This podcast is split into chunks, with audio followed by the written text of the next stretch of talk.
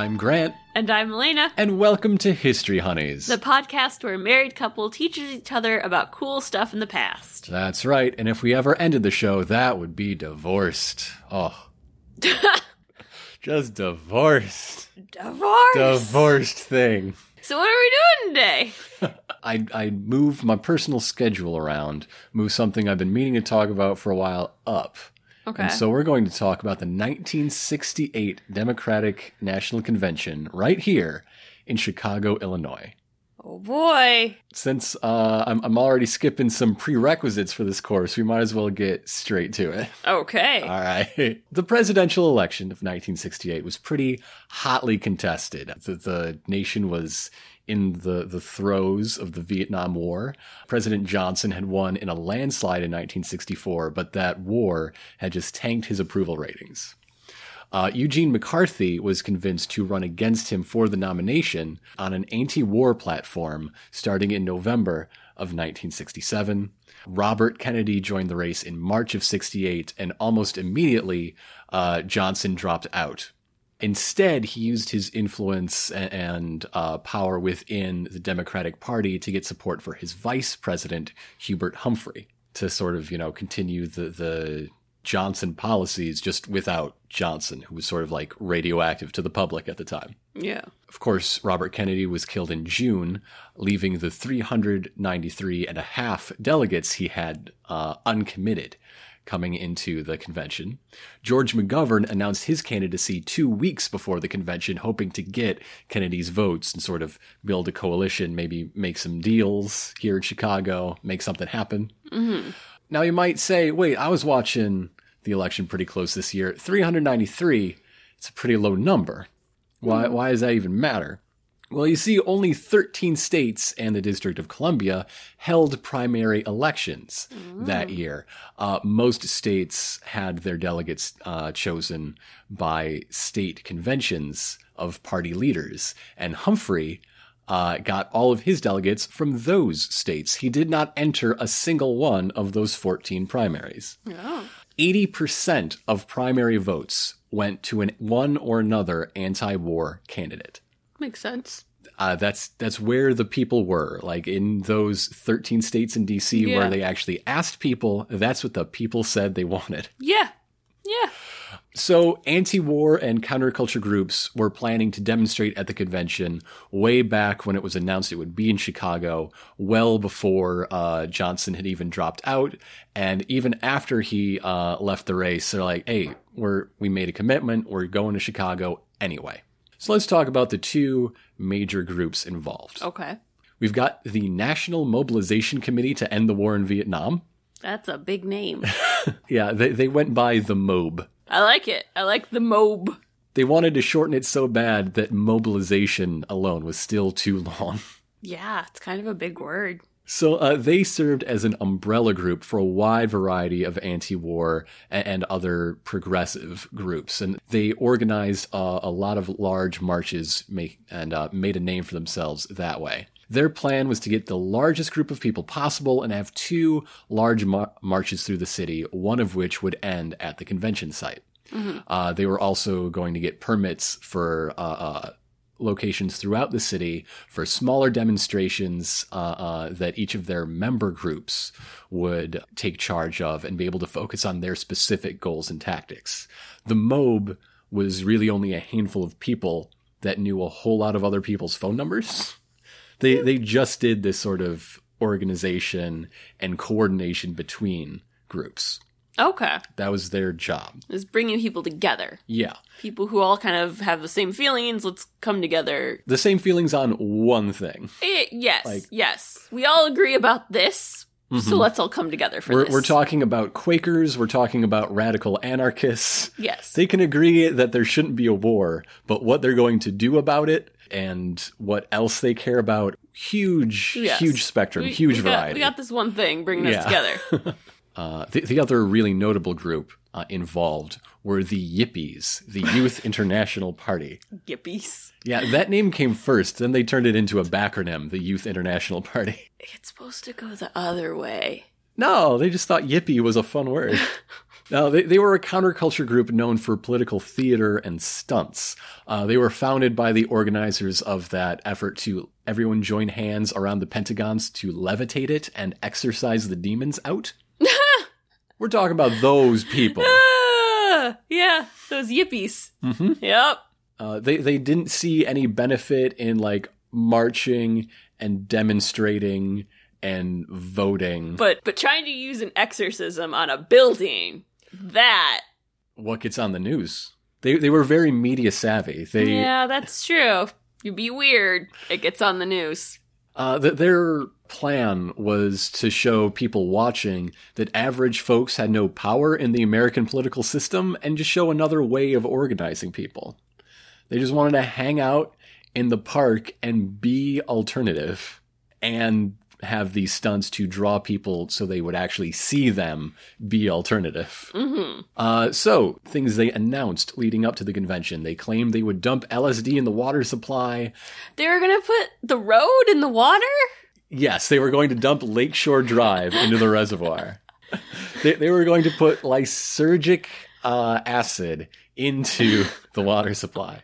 They'd be throwing nails down onto the streets from bridges to make them impassable and just shut down the whole city. They, they claim they would be performing all these acts in order to provoke an overreaction, in order to get the nation watching. Yeah. What they were actually trying to organize is a free music festival called the Festival of Life to be held in Lincoln Park, Oh.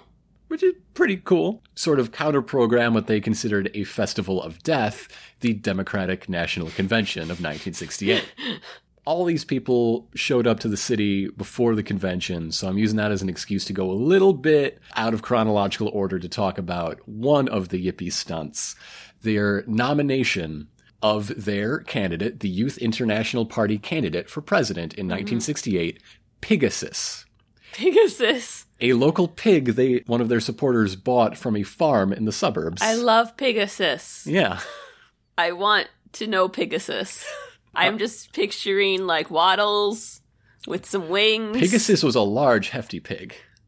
No, it's a cute little pig. It's like it's like one of those little like Well, house pigs with wings. You could carry him in your arms, but he was sort of on the upper end of being able to carry him in your arms. That's not huge. Not huge, no. it's not like he's like 400 pound pig.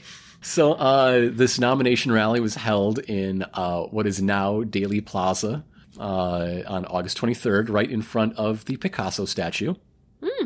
So uh, if you're going to Christkindlmarket, local listeners, you you tread upon uh, the the grounds of Pigasus. History falls beneath your feet. He he was announced with. Uh, Slogans like, if we can't have him in the White House, we can have him for breakfast. No, Pigasus. Don't don't eat Pigasus. They nominate a president and he eats the people. We nominate a president and the people eat him. No, don't eat Pigasus. Why? Why are they being mean to the poor pig? They they demanded that he be taken seriously as a candidate and, and uh, brought to the White House for national security briefings, and issued a Secret Service detail. Oh, the little pig's got some Secret Service walking around. I want like fan art for this. If I could draw, I'd be making Pigasus fan art. We all love Pigasus. Uh, Jerry Rubin, one of the founding Yippies, uh, began to read Pigasus's acceptance speech on his behalf. Before he finished it, uh, he, the pig, and six others were arrested and charged with disorderly conduct. What'd the pig do? He made a mockery of democracy. He made a democracy. Democracy is a mockery. Oh, now who's a yippie? we got a yippie over here. The the people were released with a $25 fine. It is unknown what happened to Pigasus. What? We don't know what happened to him? We do not know for certain. The two most common stories are that one of the police officers had a big, big meal, No! invited the whole neighborhood. That police officer! The other uh, most likely story is that Pigasus was donated to the Anti Cruelty Society. I hope that's what happened. There, there are no extant records for the fate of Pigasus. How could you lead me down that path and then crush me? I was invested. I had an emotional attachment to Pigasus, and you just told me he could be bacon. Well, considering the lifespans of, of farm pigs, Pigasus is no longer with us no matter what happened. I know, but I can hope that he lived a very long life on a nice farm, eating slop, and just sunbathing. Darling, how much do you enjoy bacon? Don't you go there. But in any case, there are all these threats of uh, psychedelic domestic terrorism and hundreds of thousands of, of long hairs descending on the city of Chicago. And Mayor Daley was not having any of that. He denied every permit for the gathering and demonstration except for uh, one for the Grant Park band shell on the Wednesday of the convention. Everything else was denied. Uh, the Festival of Life in the end only had one out of town band show up, MC5. And they, they had some performers who were there for other reasons, like uh, folk singer Phil Ochs, who was working for the McCarthy campaign. So he was, you know, in town. He called in the National Guard and the U.S. Army, who had about 23,000 people uh, uh, between them. The guard and the army. How many people were at this festival? About 10,000. So less than half the uh, combined number of uh, police and National Guard. Yeah, yeah. Yeah. I, I don't know. I was expecting it to be like, oh, 500 people attended or something. Well, they, they were expecting, like I say, over a 100,000, but uh, in reality, they had 10, and uh, on the biggest day, maybe 15. okay. So let's talk about what happened down in the actual events, the the convention itself, delegates, nominations, speeches, live TV beaming to Walter Cronkite, and from there, the homes of America. Okay. Uh, the convention was held August 26th to 29th at the International Amphitheater. That is, I think, 42nd ish. It's right near the stockyards on the south side. Okay. So well outside the downtown area. It was surrounded by a steel and barbed wire fence. Riot troops everywhere, uh, and of course, the the fence could not keep out the smell of the stockyards in this hot, humid August. What a great place to pick. It was hot enough that the uh, lights and elevators in the building were on the fritz, blinking out. And getting there was a bit of a pain because taxi drivers were on strike that summer. Ah. Yeah, and that's not really, uh, It's it's not on the L. it's, yeah, it's not a great, uh, CTA accessible place.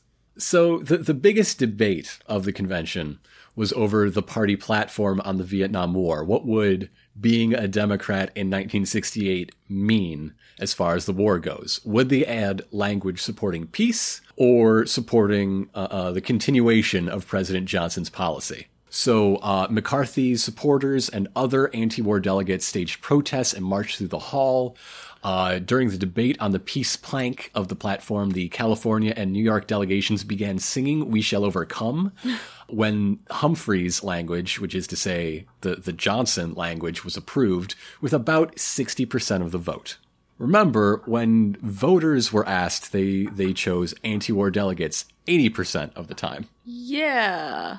Organizers seated these delegations far in the back. They cut their mics, but TV news reporters are there. Those cameras can swivel. They made sure people at home saw what was happening. Yeah.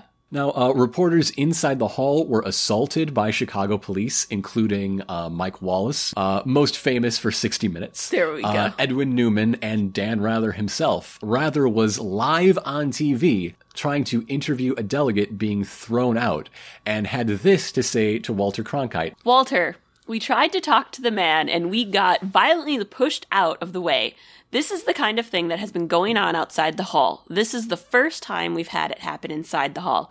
We, I'm sorry to be out of breath, but somebody belted me in the stomach during that. What happened is a Georgia delegate, at least he had a Georgia delegate sign on him, was being hauled out of the hall. We tried to talk to him to see why, who he was, what the situation was, and at that instant, the security people, well, as you can see, put me on the deck. I didn't do very well. To which Walter Cronkite, the, the most impartial, respected newsman of America, said, I think we've got a bunch of thugs here, Dan. Mind you, I'm all right. It's all in a day's work. Oh, Dan Rather. Uh, so Humphrey, of course, won the nomination on the very first ballot with almost three times the votes McCarthy had. Uh, there were, of course, some McGovern votes. There were uh, some Ted Kennedy votes in there, but Humphrey just walked away with it. Uh, Senator Ribicoff gave McGovern's nomination speech and said, quote, with George McGovern as president of the United States, we wouldn't have Gestapo tactics in the streets of Chicago. Oh, At this point, Mayor Daley uh, stood up and shouted in anger. He wasn't mic'd, uh, and people who were close with Daley insist he called Ribicoff a quote faker. Uh, but people s- actually standing close to him spatially and uh, lip readers at home uh, could tell it was a, a F word that, that we would have to quack on this show. Sure. Yeah, that one. On the final day, in order to sort of counteract the, this uh, prevailing mood, uh, Daley had hundreds of "We Love You" Daley signs printed and and staged a pro Daley demonstration inside the convention hall. So he hired people Yes, yes, he did. and gave them out his own signs. Yes, Goodness. if you've got it, flaunt it. And by it, I mean absolute control over Chicago politics. Seems like something Rahm would do. Rahm wishes. He wishes he was that cool. He knows he can't do it because they just be like, Daley already did that. You can't do that. that's a story of what's going on inside the hall, but this episode is about what was going on outside. So, those protesters that did show up, no matter how many permits were denied and, and how much fear was sown in your, your average Joes by, by these uh, statements, they, they showed up they demonstrated and they were clashing with police daily. Uh, like I said, 23,000 police and National Guardsmen were organized, 5,000 soldiers were mobilized and quartered in nearby military bases, but they were never called into the city. okay. They, they just stayed in the, the local Air Force base and that naval base. Now, before being shipped out, around 100 of those soldiers uh, from Fort Hood, Texas, demonstrated and refused to be deployed uh, while they were supposed to be receiving like riot control training. Uh, 42 of those 100, all of whom happened to be black soldiers, were arrested. An estimated one in six of the protesters who showed was an undercover agent for the police, army, navy, or FBI. My that God. number seems a little ridiculous to me. That that's a lot. Now, it makes sense if you think that one in six would have been one in 60 uh, if the goal uh, of attendance was met. So that's a little more realistic. Yeah. And also, this was this was the early days of uh, Hoover's COINTELPRO program of, of infiltrating these leftist groups. This was Senator McCarthy, the presidential nominee, wasn't the only McCarthy in town. The House Un-American Activities Committee was in full swing. Uh huh. So while one in six sounds extreme, and I wouldn't be surprised if it was a lot lower than that, I can see why people throw that number around. Yeah. Like it makes sense when you look at it in comparison to other other numbers and where why it would be that. So with this, I suppose, disappointing turnout, but I mean, 10,000 people is really nothing to sneeze at on its own. Organizers uh, decided to take people into the streets and use their numbers more effectively. William Burroughs, Allen Ginsberg, again, Phil Ochs, two thirds of Peter, Paul, and Mary, uh, and plenty of other counterculture icons showed up to, to give speeches, give performances, and, and just lend their support to the movement.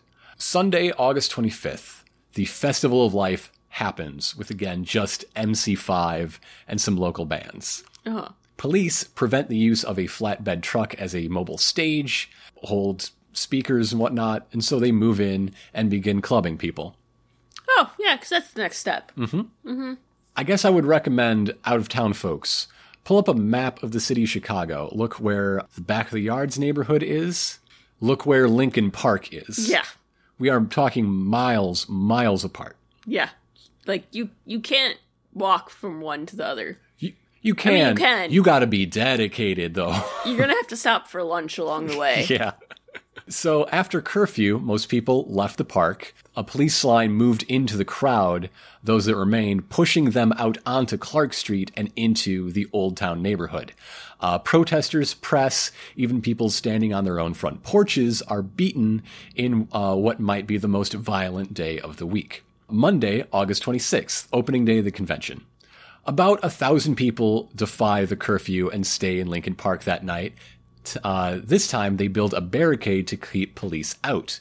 Uh, a police car edges through the line to break that barricade as people throw rocks at it to defend their barricade. This is the first night tear gas comes out. The violence goes into the streets again. Uh, more reporters are beaten on Monday than any other part of the week. And we're talking about people wearing press badges and like the old fashioned hats with like the card that says press. Yeah. Like the, these It's are the not 60s. This is what they dressed like. These are not embedded undercover reporters. No. If Sunday isn't the most violent day, Monday is. Tuesday, August 27th, a group of 200 Quaker activists, a anti-war activist group from the Society of Friends, marches toward the amphitheater and grows to 1,000 before they're stopped about a half mile away. It's the closest any protest actually gets to the convention location. And it's almost completely unknown. Like, nobody remembers this march. Yeah. Uh, except you do now. You got some secret info, History Honey listeners. You've learned. Uh, meanwhile, the Yippies were performing an unbirthday party for President Johnson. Oh, the yippies. That night, 2,000 people attempt to resist the Lincoln Park curfew, and again are repulsed with clubs and tear gas. Many move south to Grant Park and the Hilton Hotel. Was this curfew like the normal, like the park closes at 11 curfew, or like a legit, like curfew curfew? This was the park closes at 11. Okay. You, you do not have a permit to stay. We are coming to get you. Okay. I, I wasn't sure if there was like some special curfew that was put into place for this, or if it was just operational hours are over. Operational hours are over. We have tear gas. Okay. That doesn't happen most days of the week. 4,000 people are now gathering in front of the Hilton uh, on Michigan Avenue. And in front of the TV cameras, you see, because that's where the press was staying, that's where delegates were staying, that's where the candidates were staying. The, the convention was being held down on the south side, but they kept people in the big fancy hotels in the loop. So in front of those TV cameras, the, this 4,000 holds a peaceful rally. Uh, the National Guard takes over that night from the Chicago PD and allows them to stay, and the rally remains peaceful. Yeah. Wednesday, August 28th, uh, what is known now as the Battle of Michigan Avenue. This is the big day. Uh, Yeah. If you'll remember uh, a little while ago, Wednesday was the day the peace plank was being debated. So 10 to 15,000 people gather at the Grant Park Bandshell at 11th and Columbus. Where it was back then, it is now just part of Grant Park Yeah. uh, with Chicago police surrounding the crowd on all sides in in a big, sparse semicircle. They weren't like shoulder to shoulder or anything. And the National Guard mounted with guns on the Field Museum roof, just in case. Just in case. Just in case. You never know what might happen. These people listening to their darn folk music. So the rally hears over the radio, listening to the news, that the peace plank has been voted down, and the crowd is not happy about this. Uh, someone takes, uh, climbs a flagpole and takes down the American flag. Uh, reportedly raises a shirt that is either colored red or splattered red with blood. Oh, Yeah, I don't know where they got the blood. Because the action hasn't started yet. It might have been from Monday or Tuesday. goodness. Or it might have just been a red shirt. Like, I don't know. But in any case, the police department is not happy with someone who seems almost about to disrespect a flag and rush in to arrest. Uh, there was a small group of people uh, with this guy, and one of them was a confirmed FBI plant. Of course. The mob forms a marshal line uh, to get in between the people and the police to, to protect the people, protect like the the the peace. The police break through the line. One organizer calls for a march down to the amphitheater. They're here to represent us. They're going to hear our voices. Another organizer uh, calls for people to break up into small groups, move through the loop, shut down intersections, occupy the city. Yeah. Protesters try to leave the park, but the National Guard has the nearest bridges over the rail tracks shut down. You see, Grant Park is sort of split into halves. And dividing those halves is, like I say, train tracks. Yeah. So the, the main streets have bridges over them. That's the only way out from the eastern side of the park to the western side and the rest of the city. Yeah. Because the lake's on the other side. Right. Can't go anywhere. So the nearest two bridges are locked down with uh, 30 caliber machine guns and grenade launchers in the hands of the National Guard. Oh, that's a great idea. So they, they don't take that way. Uh, they, they go another block farther, find the Jackson Bridge is open. Of course, they get stopped again because the police have been walking alongside on the other side, paralleling them. And uh, Deputy Police Superintendent James Rochford orders the police to clear the streets. My first question, if I had a time machine and the ear of Deputy Police Superintendent James Rochford, to where? Yeah. Where shall they go?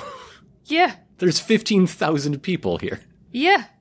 And you're only letting them cross at this one bridge. It's going to take a while for them to get out of there. The, the end of the day at Taste of Chicago takes a while. Oh, Lollapalooza. Ugh. Ugh. It's terrible. Can't get anywhere. So now there's a confrontation and a clash happening in the loop where once again, reporters with TV cameras are stationed. Reporters at the Hilton turn their cameras on the violence that has been happening every night, but it's the first time it's being seen in black and white, live, nationwide. Some press are beaten while giving their live reports. Do these people beating them realize there's a camera on? There are cases where police would, when they saw a reporter being beaten. So yeah, I, I, they might have known. People are viewing you doing this. You're asking if they had like PR in mind? Were they worried about the optics? Uh, apparently not. For a, a, large segment of America, beating hippies bloody is is a that's a thumbs up. yeah, there is that. So while people out in the park were listening to the news on the radio, so are delegates in the hall. They're watching, they're listening, and so now we uh, our timelines align, and this is where Ribicoff's Gestapo tactics remark comes out. Hmm. Makes sense. Yeah. So so now we've we've converged these parallel stories. Uh, after the convention closes for the day, 500 anti-war delegates march from the amphitheater all the way to the park and join the protesters there. And and by then, the police have been relieved by the National Guard once more, and the protesters are allowed to stay in Grant Park for the night again, and violence subsides. In the meantime, this 17 minutes of of terror with tear gas being fired at where the people are, which is in the streets. Mm-hmm. Uh, it's worked, the, the tear gas has worked its way into the Hilton. And as sort of a funny story, Hubert Humphrey, uh, in his shower, got irritated by the gas. Gas doesn't care if you're pro or anti war, if you've got a room or if you're on the streets. Yeah. But it again makes me wonder what about all the people living in Old Town Sunday and Monday? Yeah they they don't get their uh, gas in the shower stories remembered as a cute anecdote. They just had to live with it. Yeah. And he was in a hotel, like yeah, the gas going into their home. homes, though. Like it would move into their homes a lot easier than it would the hotel. Yeah. Just think about how much worse it would have been for them. So that brings us to Thursday, the final day of the events. Senator McCarthy speaks to the gathering in Grant Park. A, a, lot of people there who had been, you know, canvassing for him, or at least would have if they could. Uh, uh actually, in the early primaries, there was a movement for anti-war youth to to cut their hair and shave their beards. They called it getting clean for Gene, because he's Eugene McCarthy. Yeah. Yeah. When you're knocking on doors, they don't take you seriously if you're like in a tunic with a flower garland. Well, they're dumb. I know you love to wear tunics with flower garlands, dear. I don't really wear flower garlands, but flowers are nice. so those those anti-war delegates try to lead a march again now on the final day of convention, but they get their share of, of gas. Uh, over the week, there are a total of 668 arrests made. Uh, hospitals treating protesters report 111 protest related patients, 45 of them on Wednesday alone. Now, doctors and medical volunteers from the Medical Committee for Human Rights estimate over a thousand people were treated on the streets throughout the week. 192 officers were reported as injured, with 49 of them treated in hospitals. I don't know what to say. Well, let's take a break while we think of some things. Okay.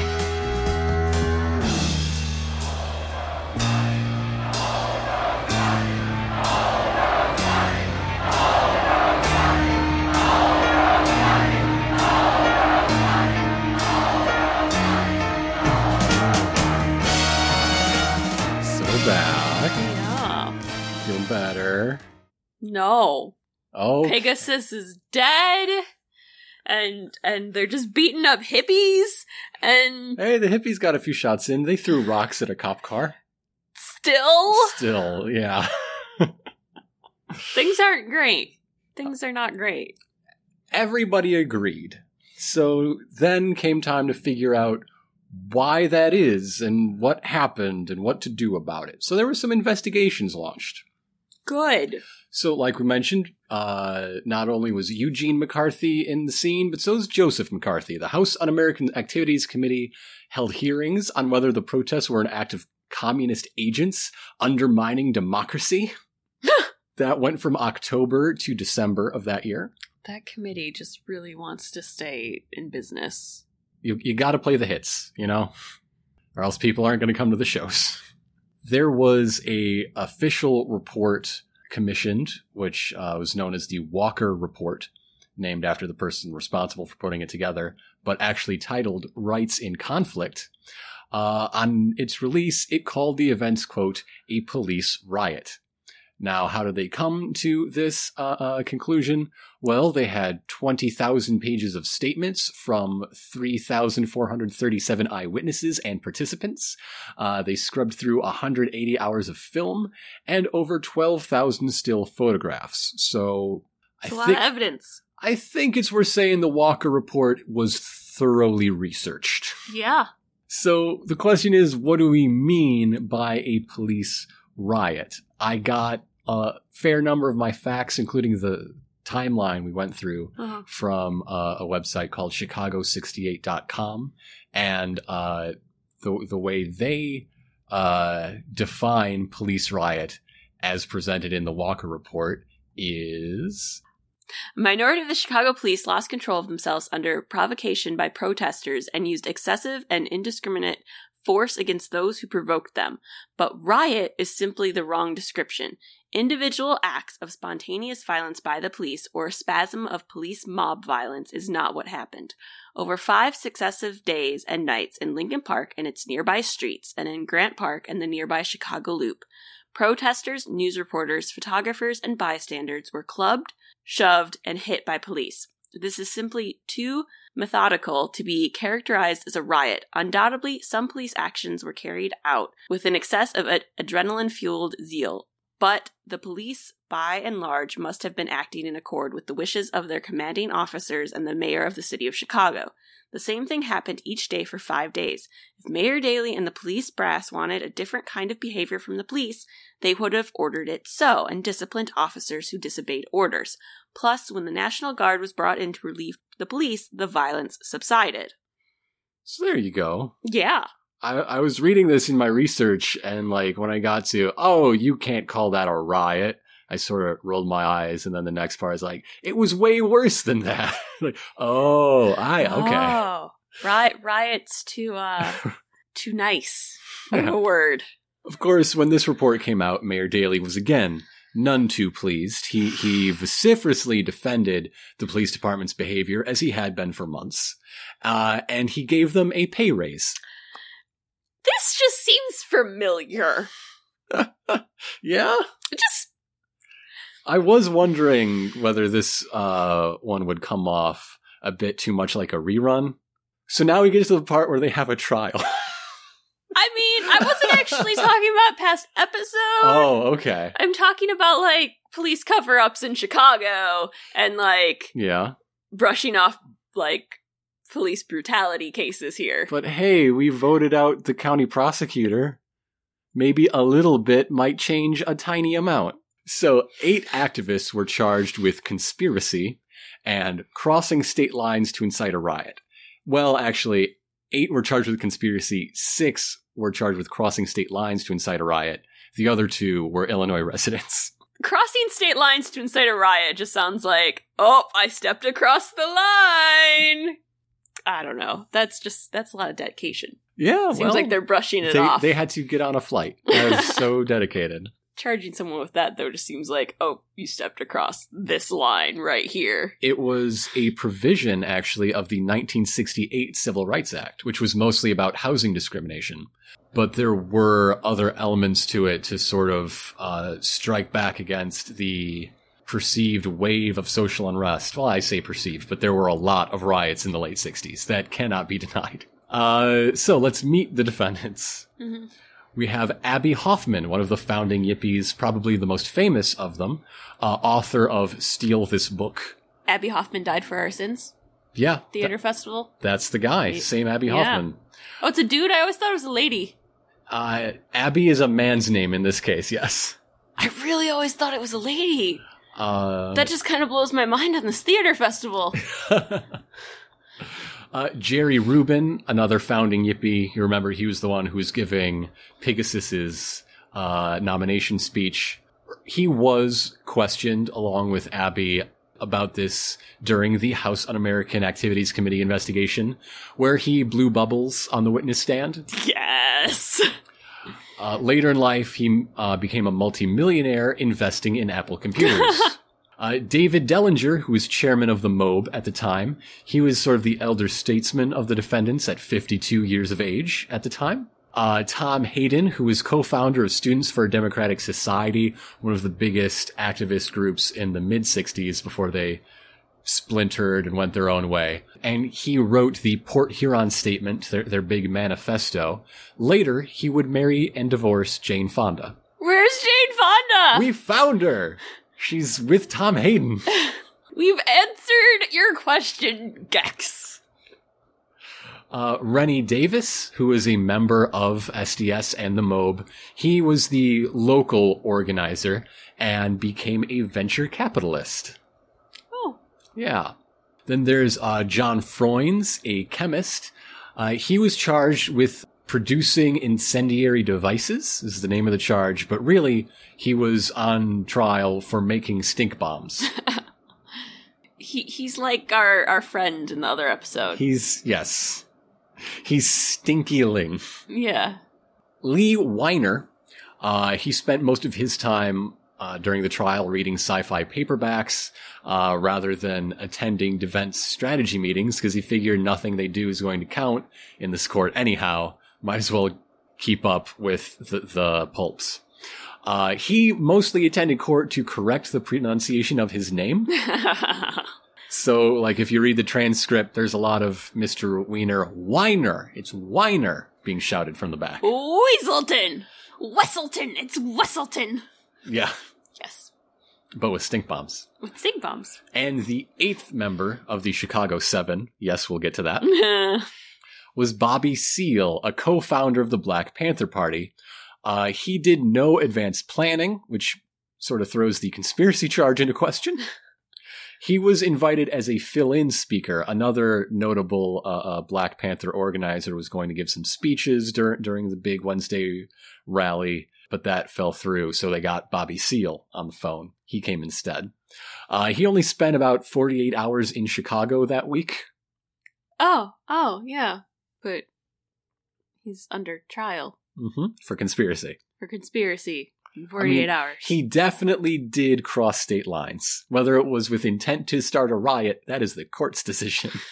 so, uh, the Justice Department wasn't originally interested in prosecuting the protest leaders. Uh, the Attorney General was a lot more inclined to charge the police. But Mayor Daley got a favor from a federal judge who was a friend of his, William Campbell, who formed a grand jury, uh, who delivered some indictments. But then uh, Richard Nixon was president with a new attorney general who went ahead with those charges. oh. If you wait long enough, anything could happen.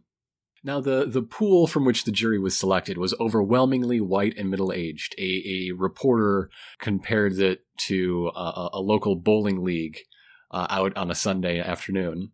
Great. The defense was not given the right to screen jurors for bias. Is that legal? We'll get to that.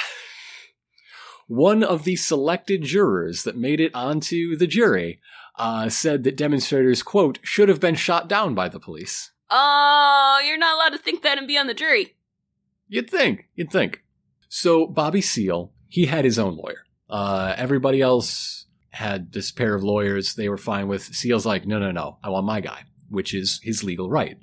But his guy was having gallbladder surgery, and so Seale moved to postpone until his lawyer was able to lawyer. And the judge refused. So Seale said, all right, I choose to represent myself because I'm not with these guys, and so I'm not going to be with their lawyer. The judge refused. Uh, so Seale argued that these decisions were illegal, correct, and Yeah. racist, probably. Uh, Judge Hoffman ordered Seale to be bound, gagged, and chained to his chair whenever he was in the courtroom. Uh, what? Yeah, I mean, Seale had a lot of outbursts. He had no respect for the judge. Well, this judge sounds like an asshole. there you go. There are uh, like courtroom sketch artist drawings of what happened in court today. And so here's someone giving testimony while over here, here's Bobby Seale with his, his mouth gagged and chained to a chair. After several days like that, uh, Seale was sentenced to four years for contempt of court and then had his case severed from the other defendants. That's why they're known as the Chicago Seven Uh, because Seale started but did not finish the trial with them. So the defendants used the trial as a chance to put focus on the war, and the yippies in in the group had the whole country watching their stunts. So one day Hoffman and Rubin walk in wearing judges' robes. The judge orders them to take them off, and beneath the robes are Chicago Police Department uniforms. Makes you think, doesn't it? mm. Uh, one day they brought in a birthday cake. Abby Hoffman was blowing kisses to the jury. One day they put a Viet Cong flag on the defense table, which is great in 1970. yeah. That's gonna, that makes a statement. They, they had testimony from Pete Seeger. Uh, Phil Ochs came back to talk about him. He was actually the guy who bought Pigasus from the farmer.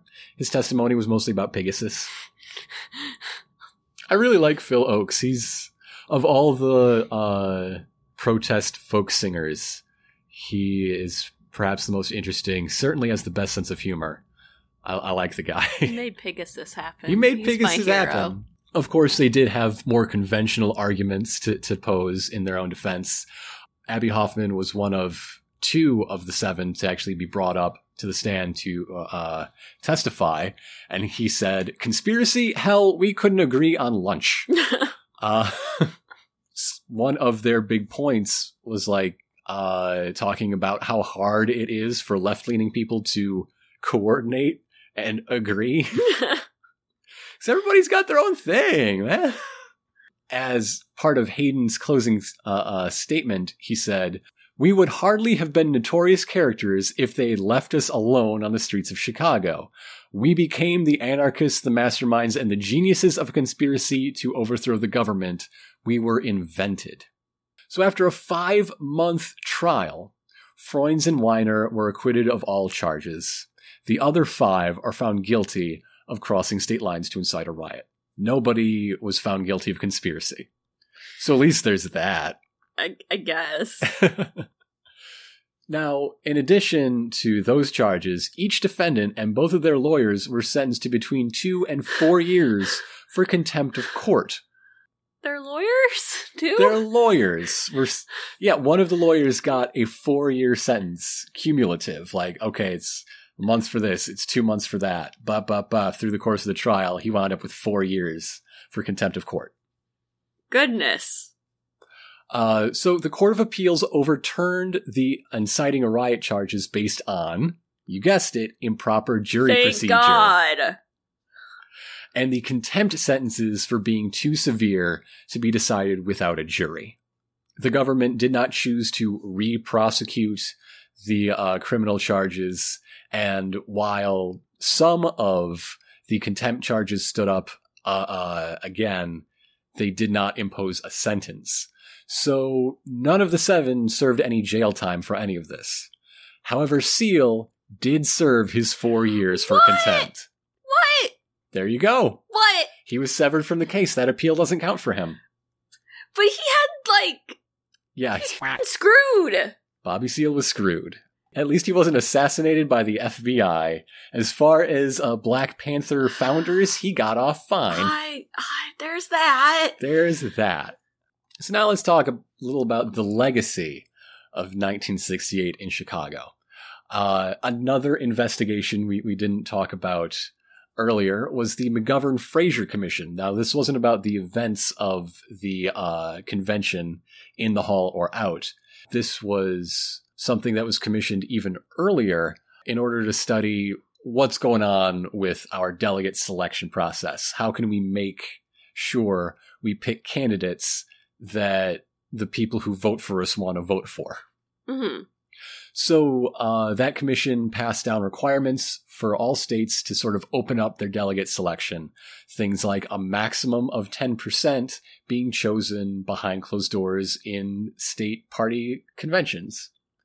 Things like uh, making sure to, to reflect uh, gender and ethnic diversity of your state in your delegations hmm all of these recommendations, when they were passed on to the states, nearly every state decided, oh, you know what this means? We're going to hold primary elections now. So now every state, territory, and the District of Columbia has uh, a primary, or in some cases, a caucus, choosing uh, delegates for the party uh, convention. So that that's why instead of 13 states, we have 50 in, in primary season. Yeah. But of course, the, the big headline is that Nixon went on to win the presidency, and the chaos of the convention often takes the blame. The, the conventional wisdom is uh, when people were watching the Battle of uh, Michigan Avenue on Wednesday, a whole lot of America decided to vote for Nixon. Does your gut tell you that's accurate? Is the question. I can see that Mhm. being the case. Another line to take is that there's no way the Democrats could have win, won anyway because their coalition fell apart. Johnson's civil rights policy had split the Democratic Party. Uh, and George Wallace, as in segregation now, segregation forever, George Wallace, ran as a third party candidate. So everything was up in the air. Uh, if Humphrey and Wallace's votes were combined, so if Wallace didn't run and all those votes went to Humphrey, he would have gotten 422 electoral votes. Ah. Now, 30 states, 30 out of 50, were won with less than 50% of the vote. That's what happens in a three way election. Of course, if Wallace didn't run, who knows what would have happened to those voters. I'm sure some would have went to Humphrey. Yeah. I'm sure plenty would have went to Nixon. I'm sure a whole lot would have stayed home. Yeah. So th- this is a question for a time machine and not like Yeah. what happened happened. so whatever the mix of causes that that uh, led to Nixon winning, he did. You know, we elected a paranoid, racist, power-hungry war criminal. So what happened next? Not great things. Some not great things, but also the EPA was founded. The That's American. Psychiatric Association removed homosexuality from its official list of mental disorders. Oh, that's a good. Th- that's a good thing. There was a nuclear arms control treaty with the USSR. That's a good thing too. the Philadelphia Plan was enacted, the first federal affirmative action program. Also good. And despite the aforementioned war crimes, there was a de escalation of involvement in Vietnam, and the war finally ended after his resignation during the Ford presidency. Hmm So, how did that happen? How did these landmarks of progress happen under Richard Nixon, of all people? I bet you're gonna tell me. I bet I'm going to tell you. That's the point of this episode. That's why I did it before talking about Mayor Daley. That's why I did it before some other things that I think could have provided context. It happened because of dogged determination of the people, constant pressure, constant organization, an active participatory democracy. The EPA was founded to prevent uh, leftist and liberals in Congress from passing even more stringent environmental protections. The Nuclear Arms Control Treaty was passed to get uh, the hippies to finally shut up and get off his back. Same with the Philadelphia Plan. If you want the government to do what you want, tell them, be loud, become ungovernable until it starts to work. That is why I talked about this today. I feel like this is a suggestion to the people. I feel like it is. Feel feel like it's a little hint, hint, hint. Things are going on. You have you have a say. Mm-hmm. Yeah. The CIA will not save you. No.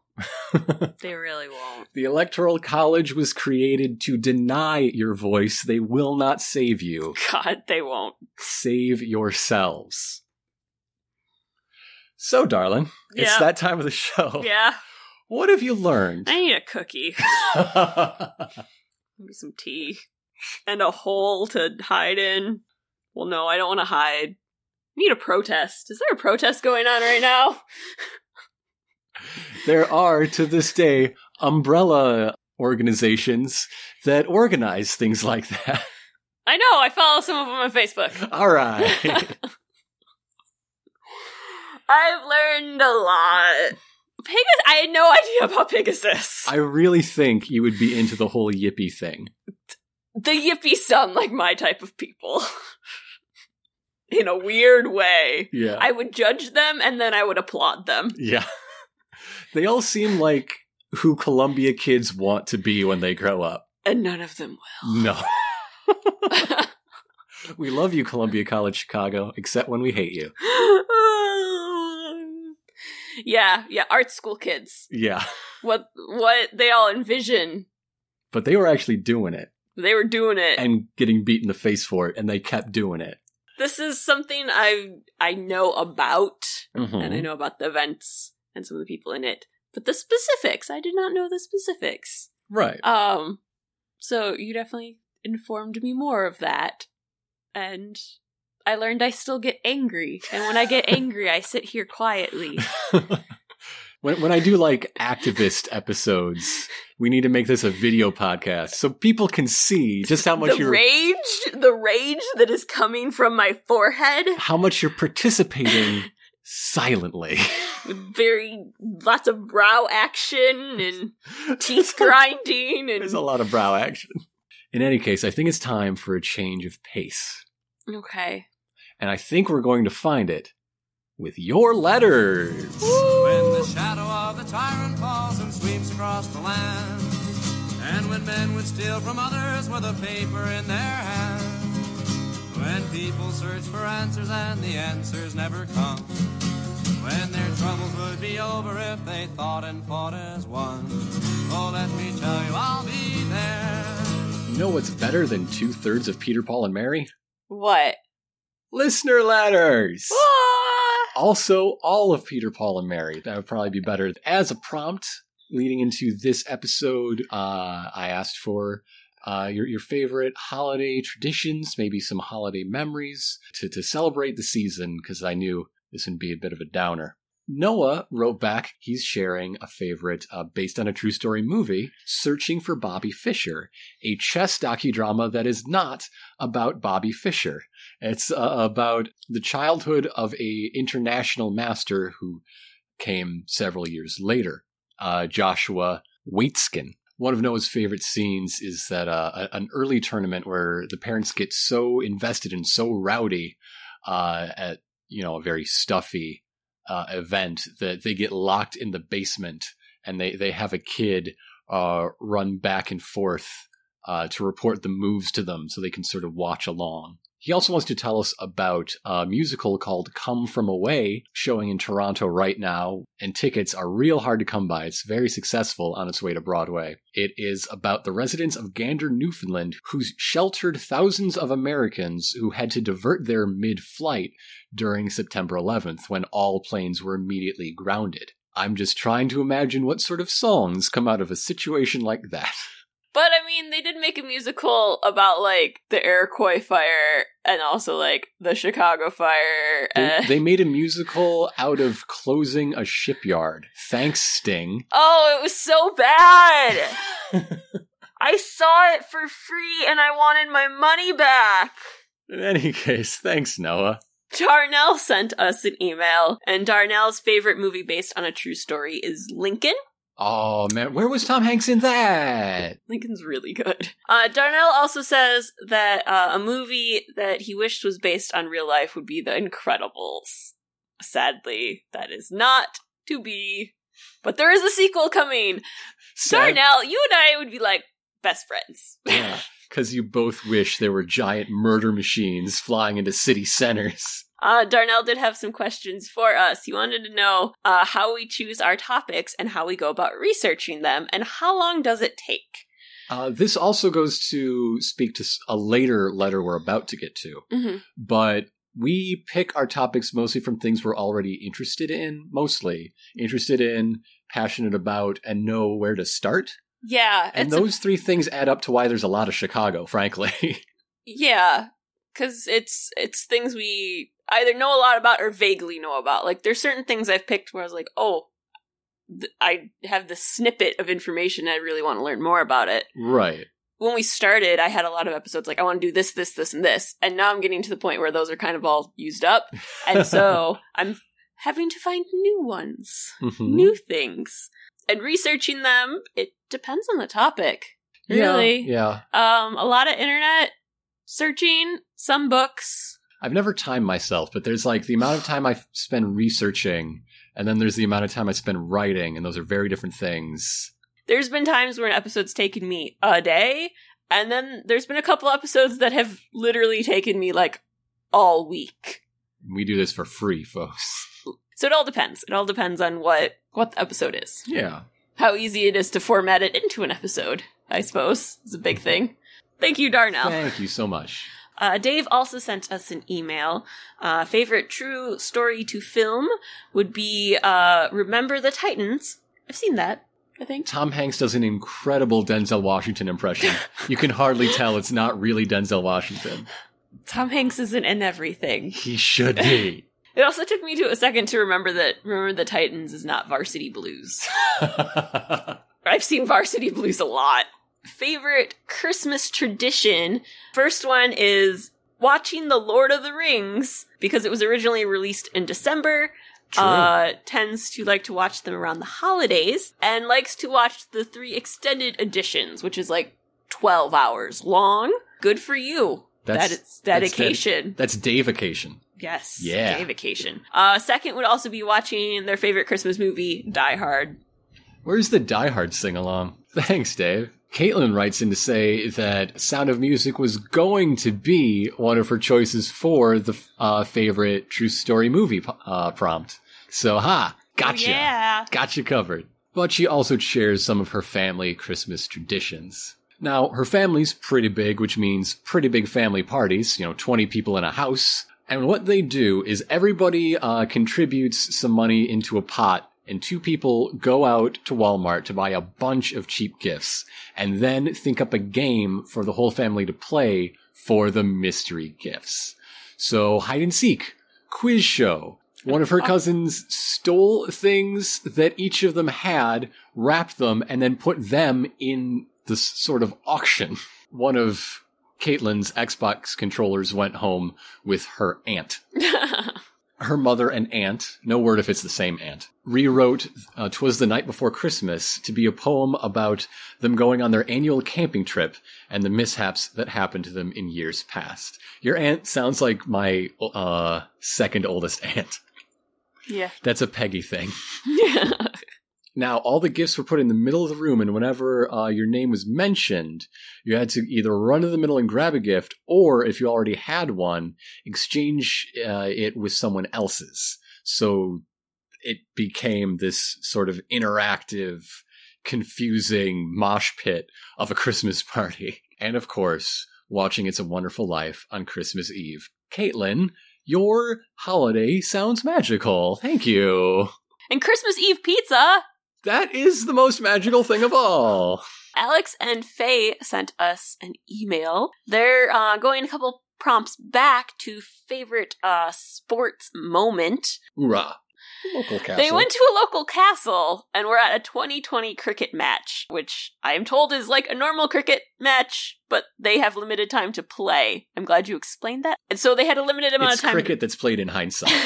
you know, go hard or go home type uh, mentality. Ball went high and two players ran to catch it. However, their eyes were watching the ball and not each other, and they ran into each other, collided. One player broke their jaw in three places, and the other one required stitches. Ow.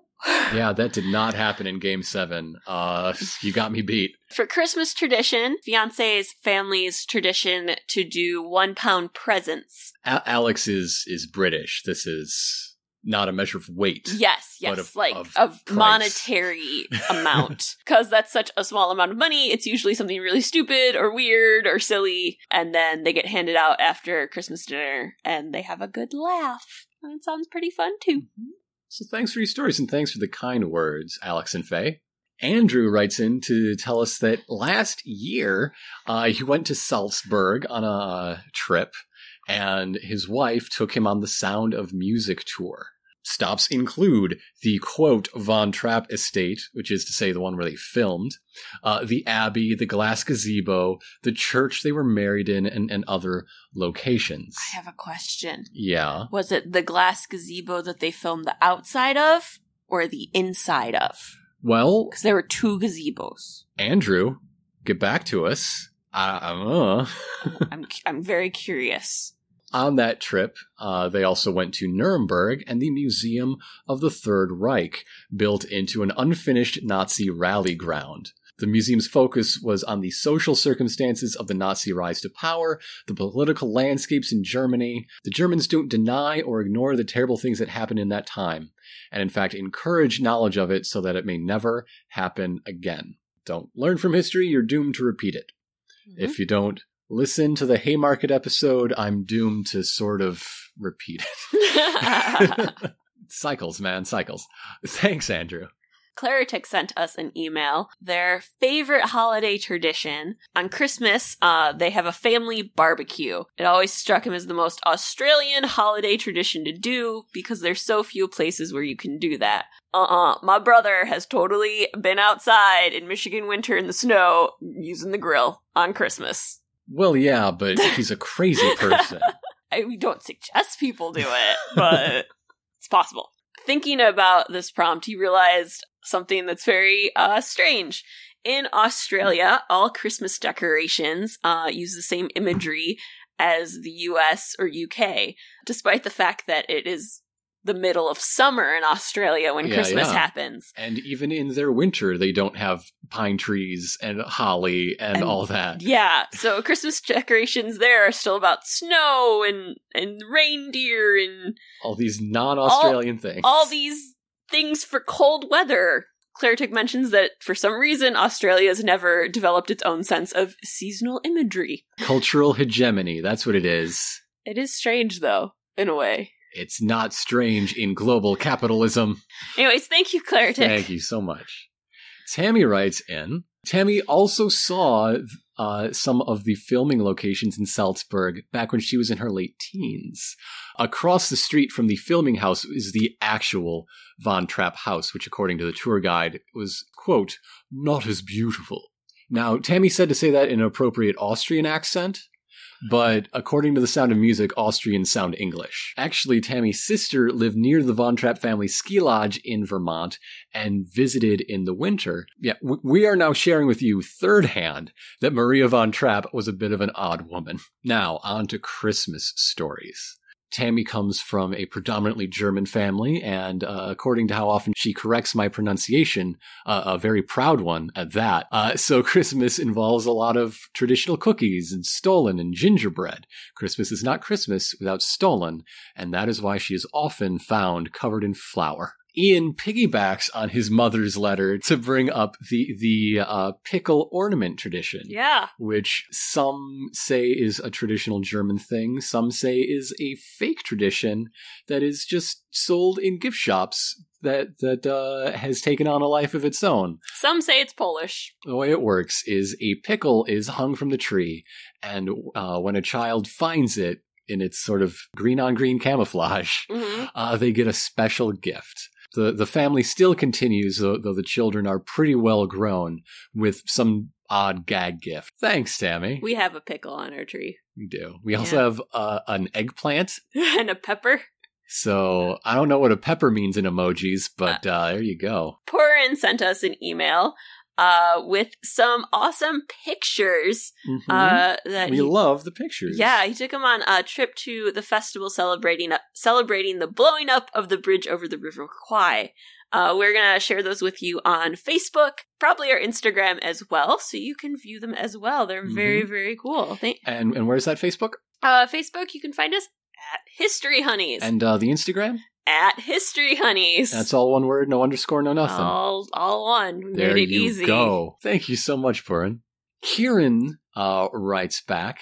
Uh, his favorite, based on a true story film, is The First Great Train Robbery, which is actually based on a Michael Crichton novel based on the event. So it's got a couple stages of adaptation in there.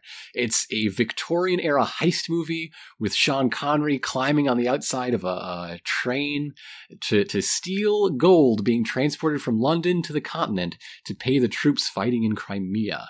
Now, in real life, the crooks got away with the gold, and then one of them got caught after he set his house on fire trying to melt it down, which is not how the film ends, so we're not sharing spoilers here. I've never seen the movie, but I remember reading the book in middle school, or like ninth grade, maybe? Cool. Yeah. I have not. Okay. Now, his favorite local uh, Christmas tradition is the rural Irish Stephen's Day pint. When Christmas comes around, you gotta head back, meet your family, and have all these obligations. But then, the next day, the 26th, St. St. Stephen's Day, you go out to the bars and share one with all of your old friends from your hometown who are doing the same thing. All the pubs and nightclubs are, are packed and everybody's having a great time and, and reconnecting. It's like Facebook, but it's real and drunk. Yeah. Yeah. Sounds like a good time. Also, uh, everybody should look out for Kieran to, on an upcoming episode of the Our Sexual History podcast, talking about the historical impact of syphilis. Oh boy. Sounds like a fun one. Uh, we'll be sharing that link when it exists, and we'll put it in the show notes of the first episode to come out afterwards, which might be this one. I don't know. Check check the show notes of this. If it's not this one, it'll be next time. Tam sent us an email. Now, this is not Christmas tradition. Oh, you, you mean she's not a Swedish hooligan? No. Okay. But she wanted to share this story, which is actually something that we've already talked about. Yeah. Uh, someone sent this in before I think it was a the local oddity prompt local a few- oddity prompt. You're months correct. back. Tam wrote us about the Gävle goat in Sweden, the straw goat that people keep burning. It's not meant to be burned. It's not meant to be burned, but they keep burning it. Uh, now, Tam added on some information that I don't think we got before. There was a special time in 1985 when they surrounded the goat with a metal fence and soldiers, but it's still burned. In 2009, it was guarded by webcams, which were hacked by computer hackers. For several years, it was fireproofed, but also still burned. It's made of straw. you can only make it so hard. those are those are some pretty some pretty good facts. Yeah. Think- thanks, Tam. yeah. Now, Will writes in with a very traditional tradition. Will's grandmother puts coins in the Christmas pudding. Uh, Oh, watch where you bite. but you know, you get a coin in your slice of pudding, you have good luck. Now, this is an old uh, uh, tradition where it's usually just one, and with one lucky person. Will's grandma is very generous. Tiny bites. Tiny bites. Tiny bites. Crack a tooth. But thank you so much, Will. All right, uh, that's all the letters we have to read for now. Uh huh. Where can people send these letters, no matter So, what they yes. contain? So you can send us uh, letters to our email at historyhoneyspodcast at gmail.com. Hmm. Feel free to drop us a note there about anything you would like to. This is our last episode of 2016. Yeah. Our next episode will be coming in the new year. And let's be honest, 2016's kind of sucked. That is a common belief. Yeah. You see that going been- around. It's been rough. They can only kill Alan Rickman once. All right, the future's looking up. Maggie Smith can go any day. No, she can't. She's a cyborg. I can't handle it. So I think what our prompt should be to try to like get over this year. I'd love to hear something good from this year. Yeah. Something good that happened to you, a good event in the world you remember, whatever. Mhm. Something give us some good history to remember 2016 with. Because after this episode comes out, this year is history. Yes. That's the way it works. Yeah. Hopefully we can get a lot so it's not quite so Mhm. depressing. So again, that's historyhoneyspodcast at gmail.com. Mhm. You can also chat with us on Facebook and Instagram, we mentioned earlier, Uh-huh. uh, and Twitter, which Twitter. is just History Honeys, all across the board. We we keep it nice and simple. uh, I got a question for you. Sure. What's your favorite holiday tradition? I really like caroling at Cloud Gate. I know we don't do it every year Yeah, we can't do it this year. schedules and weather, whatever, but the years we do it, I love Yeah. it. What is yours, dear? I I have several. I guess I could go with what is happening in my life right now, which is Sure. cookie baking. Your cousin, Mm-hmm. So my cousin-in-law now, uh, my cousin by marriage, uh, has been doing a huge cookie bake with her friend for like 22 years. And I started going when I joined the family. I've since do that one, and I also now do one with my friend. Mm-hmm. And these these aren't just make so three batches of cookies. this past weekend, which This is the, the little one, the little cookie bake you made 1,100. made 1,100 cookies. The The big one is this weekend, and our normal is like 2,500 to 3,000, Mm-hmm. like 35 varieties.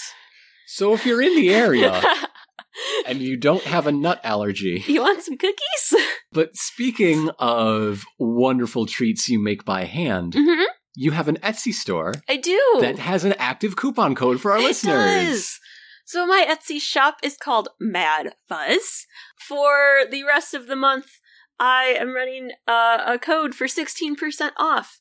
Uh, that's anything on my store. So if you choose to buy something, you can enter the code HH2016 and get 16% off. Fantastic. Yes.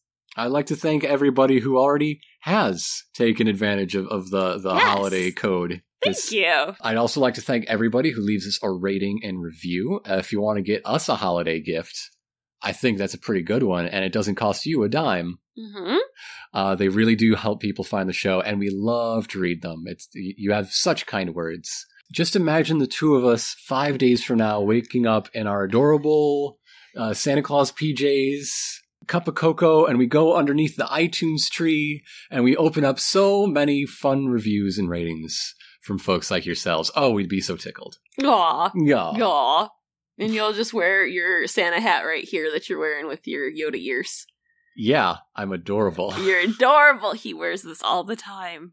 What else can they do? Well, they can also tell friend. Just word of mouth uh, is the only way we advertise. We, we've got algorithms, but we also have fine folks like yourselves. And you all know you're going to a lot of holiday parties, perhaps, perhaps.